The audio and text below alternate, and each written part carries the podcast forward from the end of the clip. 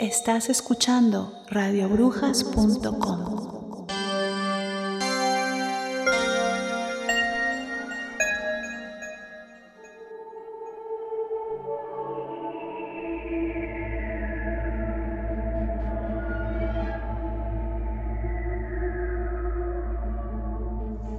Relatos de terror en radiobrujas.com, donde los límites con la realidad se disuelven.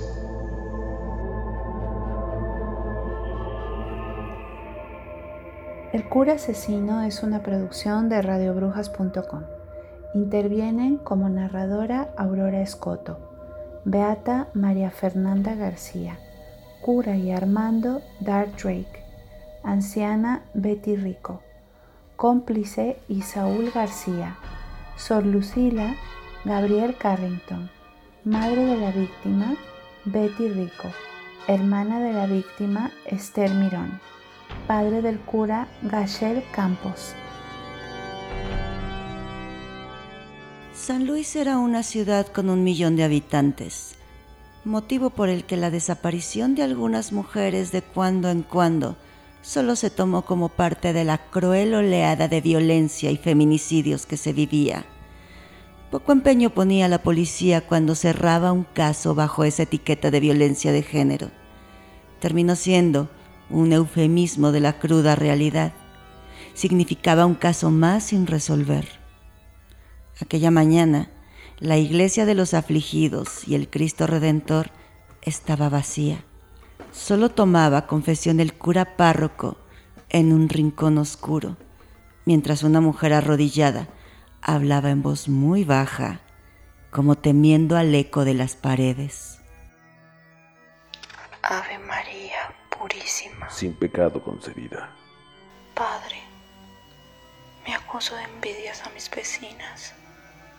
Las envidio. Las odio. Todo en ellas como gastan y despilfarran. Padezco pecado de envidia. Bueno, hija, a como están los tiempos eso no es pecado. Incluso yo me uniría a ti en condenar el loco y vacío consumismo. Padre, gracias. Pero en realidad no vengo a confesarme solo por eso. No me atrevo demasiado Sufro tocamientos obscenos por parte de mi vecino.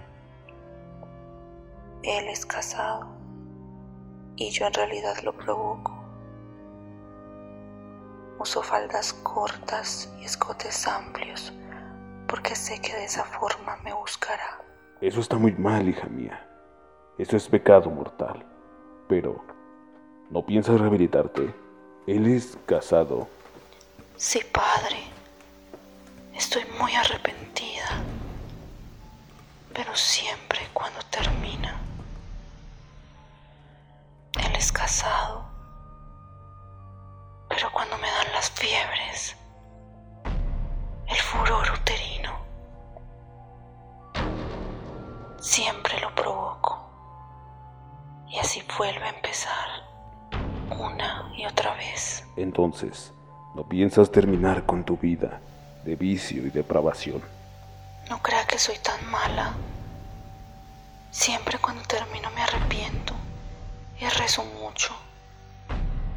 Pero pienso que incluso hago un bien a esa familia. ¿Un bien? ¿Insensata? ¿Aún te lo debe agradecer la esposa? Yo creo que sí. Y se lo explico. Mi vecino es un si no anda conmigo, siempre estaría frecuentando prostitutas y terminaría por contagiarle alguna enfermedad a su familia. Y nada más fácil, padre. Me abro un poco así la camisa y... ¿Ve? Míreme bien, padre, y opine. Entonces, de modo vivo, el cura párroco se asomó, asegurándose de que la iglesia estaba vacía. pisó un pedal en el suelo del confesionario y repentinamente se abrieron unas compuertas situadas bajo el banco de la beata, que engulleron a aquella pobre desgraciada, que al caer dejó un grito sordo primero y luego el golpe tras caer siempre era igual. Había que reponer el banco perdido. El otro probablemente quedaba destrozado en el fondo del sótano, junto a los cadáveres. Una pecadora menos. Así aprenderás, desgraciada. ¿Qué ocurre ahí? ¿Está usted bien, padre? Pero el cura no contaba con eso. No estaba tan vacía la iglesia como pensaba. Detrás de una de las gruesas columnas y frente al altar de Santa Redimiga Mártir, una anciana estaba absorta en la oración cuando fue testiga de todo. ¿Y la señora que estaba aquí antes, padre? Yo también he oído un ruido, pero lo demás lo hace nuestra imaginación. La mujer ya se marchó. ¿Ha visto usted el altar del Beato Ramiro de Liebana?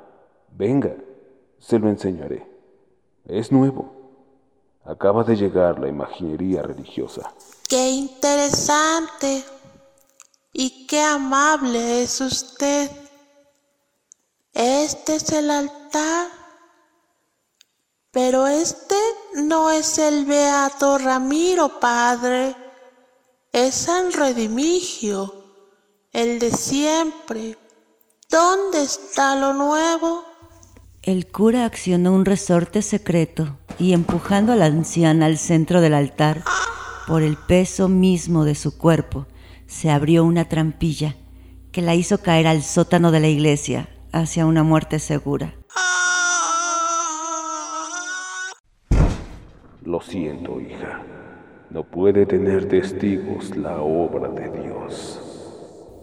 En casi 20 años que llevaba como párroco de aquella iglesia, cuando fue a sustituir por la jubilación de su predecesor, tuvo que hacer una obra dura y con sus propias manos. En la noche y cuando la iglesia estaba cerrada, cavaba y cavaba hasta lograr su propósito, alcanzar el subsuelo, la rocadura de los cimientos de la iglesia, el sótano. Pero no solo eran fosos toda aquella iglesia, una serie de artefactos complejos de relojería la convertían en una verdadera trampa mortal, donde incluso en algunos altares se abría el manto de los santos y se lanzaban cuchillos. Armando Artaz, el cura, había iniciado en su juventud el trabajo de relojero como aprendiz de su padre, hasta que un buen día, y cuando tenía 12 años, encontró la relojería cerrada, sin abrir, algo extrañísimo en la formalidad de su padre también su habitación se encontraba vacía.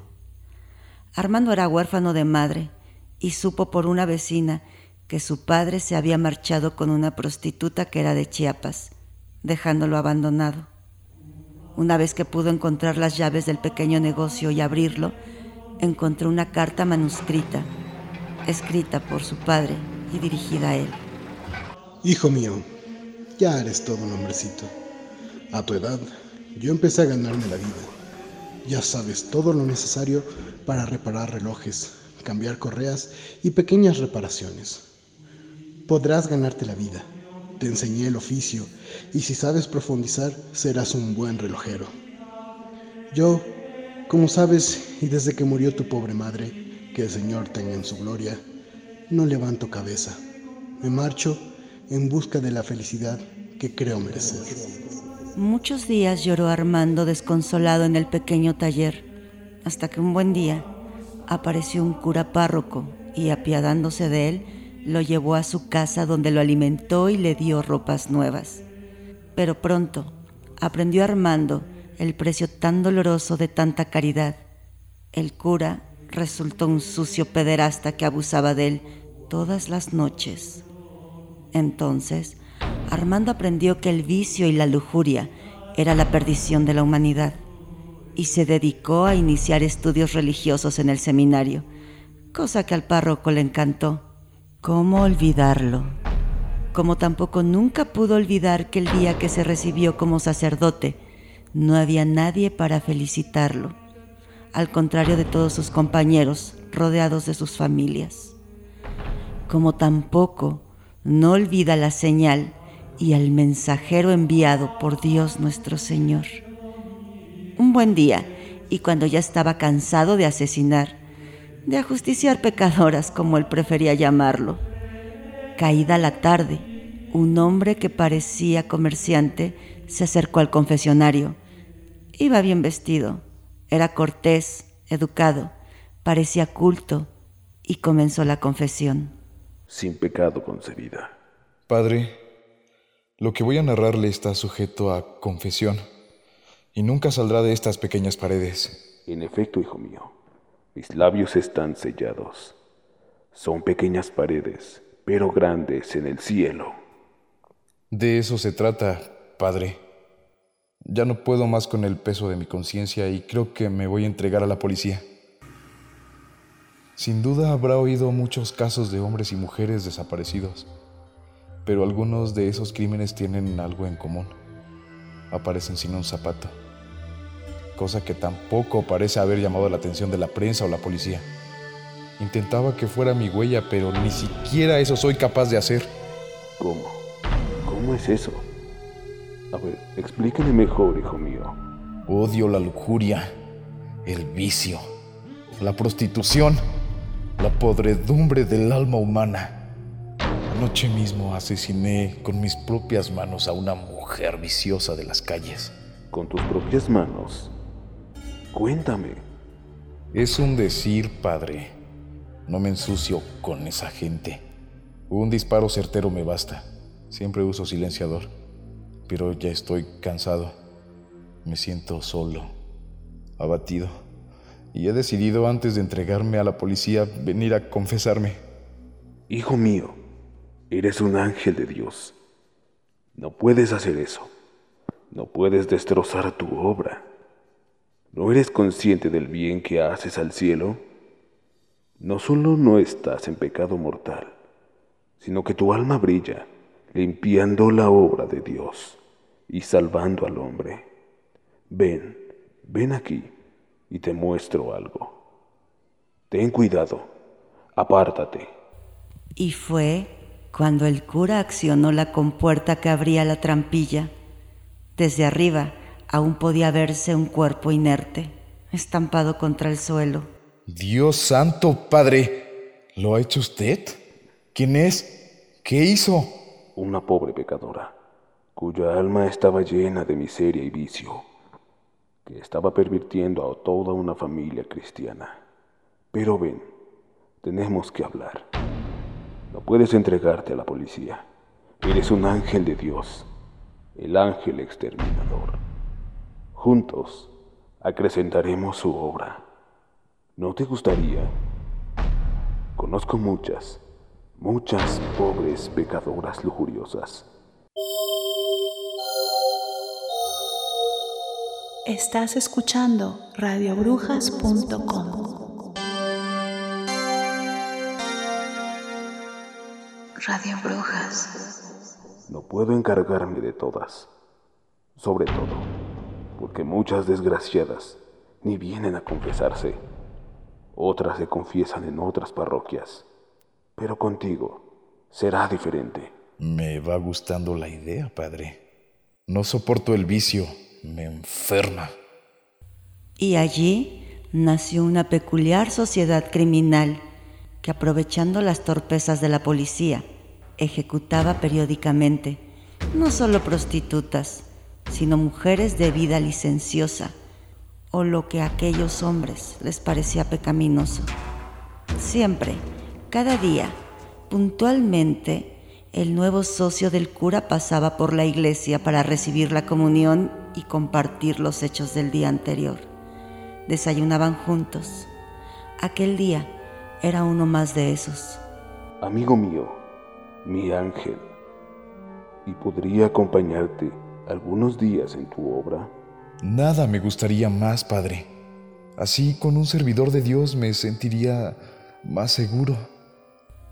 Y fue así que nació una de las sociedades más macabras y siniestras del siglo XXI en aquella localidad. Habían pasado ya muchos meses desde la fundación de aquella espontánea sociedad de criminales justicieros, cuando los dos hombres desayunaban tranquila y plácidamente leyendo la prensa del día. En esta ocasión, el cura parecía preocupado. Hmm, amigo mío, ¿ha leído la noticia del día? Otro nuevo crimen extraño, al que la policía no encuentra sentido. Creo que nos ha salido competencia. Las autoridades relatan cómo Ignacio Osuna, natural de la colonia del Valle, no tenía enemigos declarados y su muerte está rodeada de todo un misterio. Una puñalada certera en el corazón con un arma blanca u objeto inciso punzante que aún no ha sido encontrado por la policía. Uf, sí que está raro. Creo que tiene usted razón. Nos ha salido competencia porque además cerca de allí está el barrio de las prostitutas. Incluso esto podría ser incluso un premio de la providencia. Así nuestro trabajo y labor del cielo están mucho más cubierto. Sea como sea, me da la espina de que tenemos un admirador en esta ciudad y que con el llamado efecto espejo ha salido a la luz. Ojalá sean muchos más. Ojalá toda la ciudad despierte y combata el vicio de la inequidad. Dios le oiga, amigo mío. Pero ya ve, nuestra labor está dando frutos. Alabado sea el Altísimo. Alabado sea. Casi estaba a punto de terminar la mañana cuando el cura recibió una visita sorpresiva en el confesionario. Se trataba de una monja de tez blanca y lívida, muy blanca, y unos ojos profundos de color esmeralda. Sor Lucila era una monja extraña, con ojos felinos y de una belleza insólita para ser una monja. Ave María Purísima. Sin pecado concebida, hermana, ¿qué puedo hacer por usted? ¿No le llega confesión con el párroco del convento? ¿Es don Cipriano su confesor? Así es, padre. Pero Dios me ha encomendado esta mañana una misión especial. Si me permite, me apartaré de este reclinatorio y lugar me hace sentir mm, un poco incómoda estar arrodillada a las puertas del infierno. ¿Cómo? No entiendo. ¿Cómo dice? Sí entiendo, padre. Sí. Soy admiradora de su obra. Lo sé todo. Y por supuesto, nunca lo delataré. Porque repito que soy una admiradora de su sagrado y ulterior esfuerzo eucarístico con la canallada lujuriosa. ¿Qué es lo que sabe? Padre, Estamos unidos por más cadenas de las que sospecha. ¿Recuerda el caso del asesinato del obispo, del que culparon a los narcos? Sí, el ilustrísimo señor Palaceros, un siervo de Dios, un ejemplo. No sea hipócrita, era una pobre alma viciosa, entregada a la lujuria y el pecado. Toda la razón, era un hijo de Satanás. A mí, Aún quedó a deberme unos cuantos miles. ¿Estás seguro de que el organista no puede oírnos? Ni oírnos ni vernos. Es ciego y sordo, la obra del Señor. Por vibración percibe las notas. La monja que estaba de pie a un lado del sacerdote abrió lentamente la falda de su hábito, que tenía una apertura escondida al modo de las faldas de las más pérfidas modelos, y dejó ver hasta la ingle una pierna preciosa, blanca como la leche, estilizada, y que provocó la sorpresa y el horror del cura. ¿Qué haces, insensata? Tápate ahora mismo. Esta es la casa de Dios. Prueba superada, padre. Necesitaba hacerlo. Fue justamente la prueba que no superó el obispo el año pasado y por la que me pidió una cita en un lugar apartado, después de manosearme. No sé si recordará los datos de su muerte. Fueron muy parecidos a los de ese pobre asesinado la noche pasada, y de la que hablan hoy todos los periódicos de la ciudad. Es cierto. Hmm. Le clavaron en el corazón un estilete o daga muy fina. de modo certero. Hmm. Dios de la misericordia, por los clavos de Cristo, ¿fue usted? Sor Lucila hundió su mano bajo la manga de su hábito y tomando un estilete extraño y muy puntiagudo, de hoja larga, se lo mostró al sacerdote. Tenía en su empuñadura y mango la imagen de un crucifijo. Es una daga templaria, usada hace mil años para misiones secretas de Cristo Redentor en la tierra. Mi infancia transcurrió con mi pobre y pecadora familia. Ellos son inmigrantes polacos, humildes, que a la muerte de su esposa, mi padre, hombre de alma débil, contrajo segundas nupcias con mi Santa Madre, que lo hizo un buen cristiano. Ellos eran carniceros, y aprendí más de la anatomía que lo que pudiera enseñarme toda la facultad de medicina. Aprendí el modo de usar un estilete para no infringir sufrimiento en corderos, animal místico como sabe, ni en terneros. Basta un golpe seco y certero en el corazón y la muerte es instantánea. Siga, siga. No se pare. Continúe. Me está apasionando su relato. Es usted una enviada. No me cabe la menor duda. Ya hace más de dos años que soy una admiradora de su trabajo.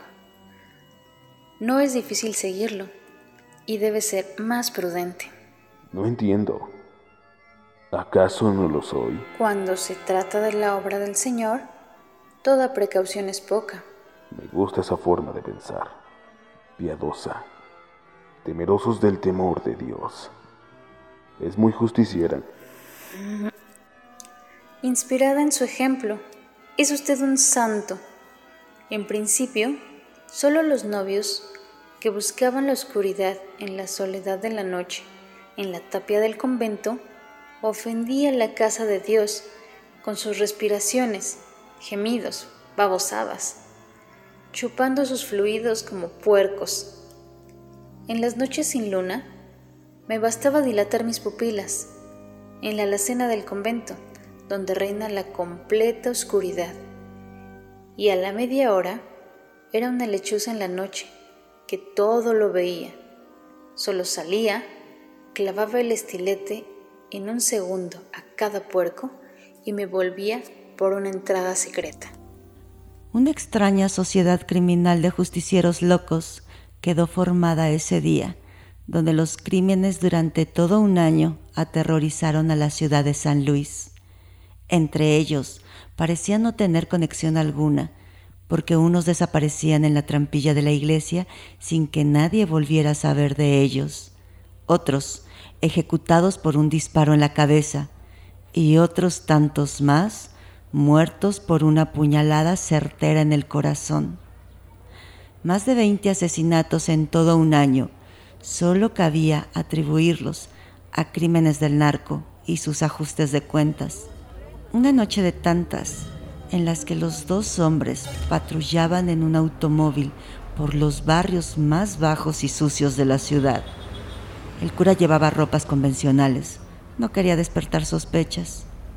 Llegaron a una esquina y pararon al ver a dos singulares personajes. Mire, padre, esa chica es prostituta. No lo parece. Va recatadamente vestida. Así son. No quieren despertar sospechas. Y ahí al fondo, la silueta que ves de su chulo. ¿Estás seguro de eso? Parece un joven de escuela. Imberbe. Hágame caso. Entiendo un poco. Antes los observo y estudio. De algo estoy seguro. Estamos en manos de Dios. En fin, adelante, haz tu trabajo. Sea la obra de Dios. Aquel automóvil siniestro paró junto a la chica. La llamó con una señal con el dedo, pero como la chica no hacía el menor caso, el cómplice tuvo que bajarse y poniendo repentinamente la pistola con silenciador en su cabeza, disparó. Cayó muerta al suelo de inmediato. Cien metros más abajo, el joven que decía era su proxeneta parecía no inmutarse Solo asomaba el cuello hacia la avenida, extrañado por la escena, sin saber lo que le esperaba. El automóvil paró junto a él de nuevo y cuando el joven arrancó a correr de forma desesperada, fue abatido con tres disparos. Al día siguiente, la prensa se hacía eco del sangriento crimen. Se habían equivocado. Solo era una joven rebelde que huía de la casa de sus padres. Carente de luces esperaba a otra amiga en plena noche. El joven ejecutado no tenía nada que ver con la chica. Era solo un chico del barrio, siempre pendiente a todo con los ojos traviesos. No sé cómo me pude haber equivocado.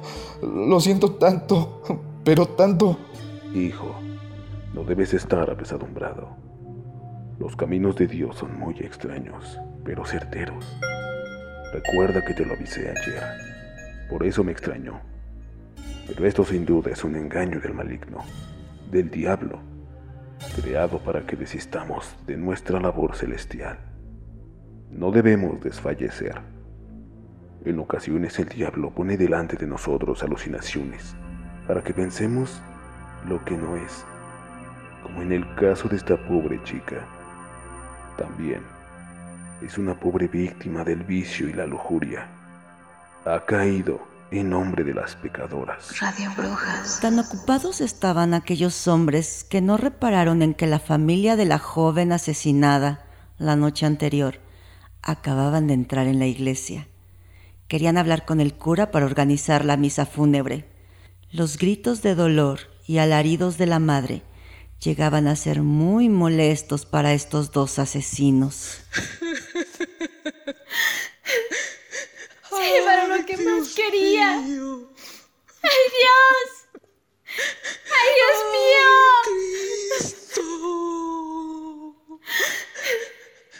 Se llevaron lo que más quería. ¡Ay, Dios! No es prudente que nos vean juntos.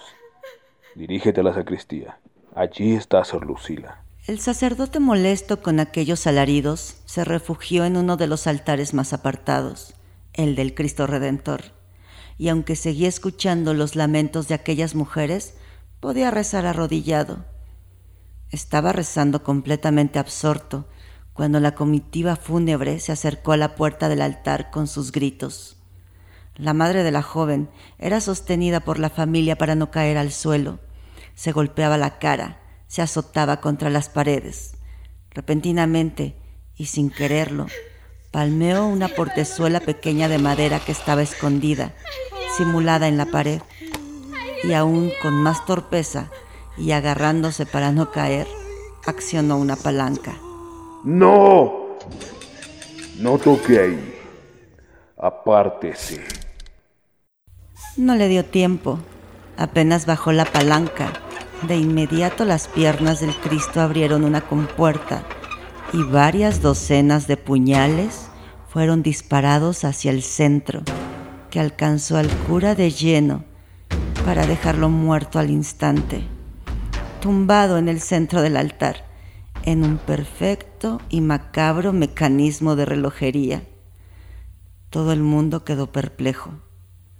Mientras tanto, en la sacristía, ajena a lo que estaba sucediendo en la iglesia, Sor Lucila hablaba con su cómplice. Parecía extrañamente seductora. Dios nuestro Señor nos coloca en el camino extrañas pruebas. No debes estar apesadumbrado. Sin duda alguna, fue una alucinación del diablo lo sucedido anoche. Creo que mereces esto. Sé que te gusto. He visto muchas veces cómo me mirabas, la lujuria en tus ojos. Conozco la mirada de los hombres. ¿Qué hace? Tápese de inmediato. Hágame caso o no respondo. Eso quiero, que no respondas, que seas bien macho y me enseñes a ver el cielo y el infierno a la vez. ¿Que no te gustó? ¿No te gusta lo que hay bajo mis hábitos? La monja con las faldas de sus hábitos levantados mostraba un pubis desnudo ante el horror de su cómplice. Lo acercó tanto a su cara que éste, siguiendo un impulso animal, le empujó lejos y desenfundando su pistola, disparó un tiro certero en el pecho de la pobre monja. Hija de Satanás, nunca me gustaste. Solo has llegado a nuestras vidas para nuestra desgracia. Creo que tendré que rematarte. Sor Lucila fue dando tumbos hasta caer casi agonizante al suelo, pero se detuvo de una urna eucarística que resultó un resorte. Un mecanismo que al ser accionado abrió sendas con puertas en dos cuadros de las paredes de la sacristía, y de las que salieron disparados doce puñales que se clavaron respectivamente en los cuerpos del cómplice y la monja, para quedar muertos automáticamente en el suelo, uno sobre el otro. La ciudad amaneció con una sobrecogedora noticia, las muertes en la iglesia. Cuando la policía registró el templo, descubrió, horrorizada, el almacén y depósito de cadáveres que guardaba en el sótano. Incluso algo sorprendió más a la policía. El siguiente año, la amplia serie de asesinatos a mujeres se redujo drásticamente. El cura asesino es una producción de radiobrujas.com. Intervienen como narradora Aurora Escoto, Beata María Fernanda García, cura y Armando Dart Drake, anciana Betty Rico, cómplice Isaúl García, Sor Lucila Gabriel Carrington, madre de la víctima Betty Rico, hermana de la víctima Esther Mirón, padre del cura Gachel Campos.